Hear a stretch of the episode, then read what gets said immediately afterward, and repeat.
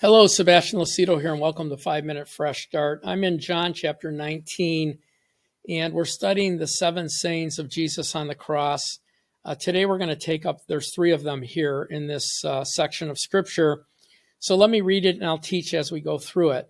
So, verse 25 says, Now there stood by the cross uh, Jesus, his mother, Mary, uh, his mother's sister, that's Mary's sister, we don't have her name Mary, the wife of Clopas, and Mary Magdalene.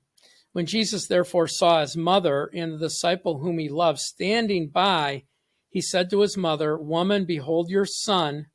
Then he said to, to the disciple, This is the Apostle John, Behold your mother. And from that hour, the disciple took her as uh, to his own home.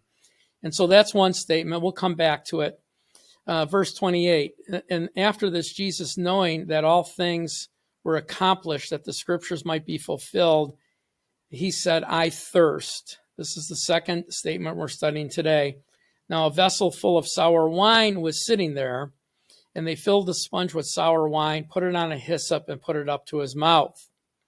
So when Jesus had received the sour wine, he said, It is finished. He bowed his head and he gave up his spirit. Okay, so again, these seven sayings are not chronological here. Um, you know, there there are other statements in between, but I just chose to teach from gospel segments so that we can get the full breadth of it. He said seven things, and so we need to understand when one of them is, "Woman, behold your son," and then he said to John the apostle, "Behold your mother." So, behold your mother was him committing Mary's care. Jesus, being the oldest son, committed his mother's care to the apostle John. He was the youngest of the apostles, and he cared for her. Tradition has it that he cared for her. Woman, behold your son is is is something more interesting. You know, I believe that uh, that he was telling Mary, "Do you see what I was talking about?" Because they didn't get it. We we assumed that they understood, but even at 12 years old, when we look at Jesus in the temple at 12, they didn't understand when he said, "I must be about my father's business." So they in a way, were somewhat clueless of, of this. And, and so they didn't uh, understand. So he said, Behold your son. Do you, do you understand now what I've been saying and teaching? So that's one statement. The next was, I thirst. Uh, Psalm 22, talking about the things that Jesus would say on the cross, said that his tongue actually stuck to his jaw. And so his tongue was, he was so parched that it was stuck to his jaw. He said, I thirst they put uh, some sour wine. This this was fermented wine. This was to take away the pain. It was a type of mercy. Jesus didn't take it. He didn't drink it.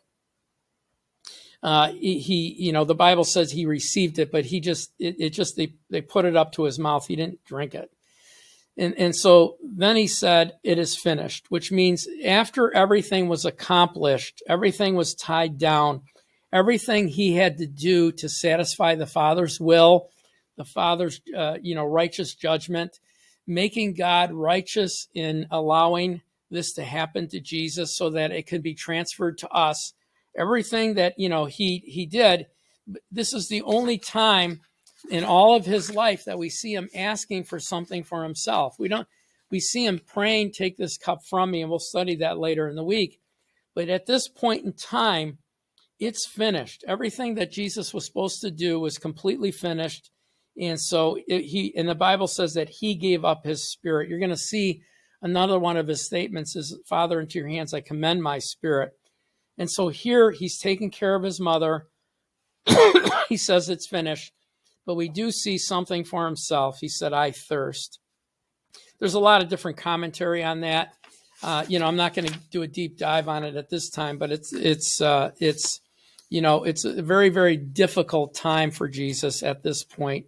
So everything God required to satisfy his law, maintain his righteousness, his holiness, and giving us salvation, it was over, and he said it's finished. Amen.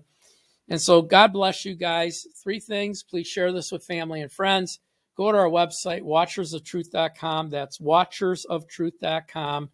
And there you can find all kinds of study materials, all free workbooks. You can download workbooks and DVDs and have them mailed to you. They're all paid for by our partners. You can also, also donate there if the Holy Spirit moves on your heart. Again, watchersoftruth.com. God bless you guys and have a great day. Thanks for watching.